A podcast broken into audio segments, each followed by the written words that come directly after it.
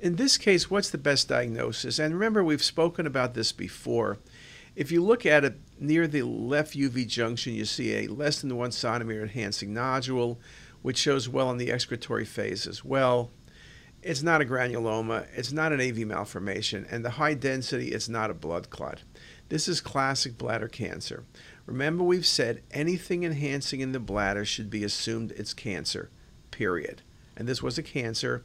This was not a study done for hematuria, it was a study done for aortic aneurysm, but the bladder gets distended because of water as an oral agent. And you could pick up incidental bladder cancers, so we always look carefully at the bladder.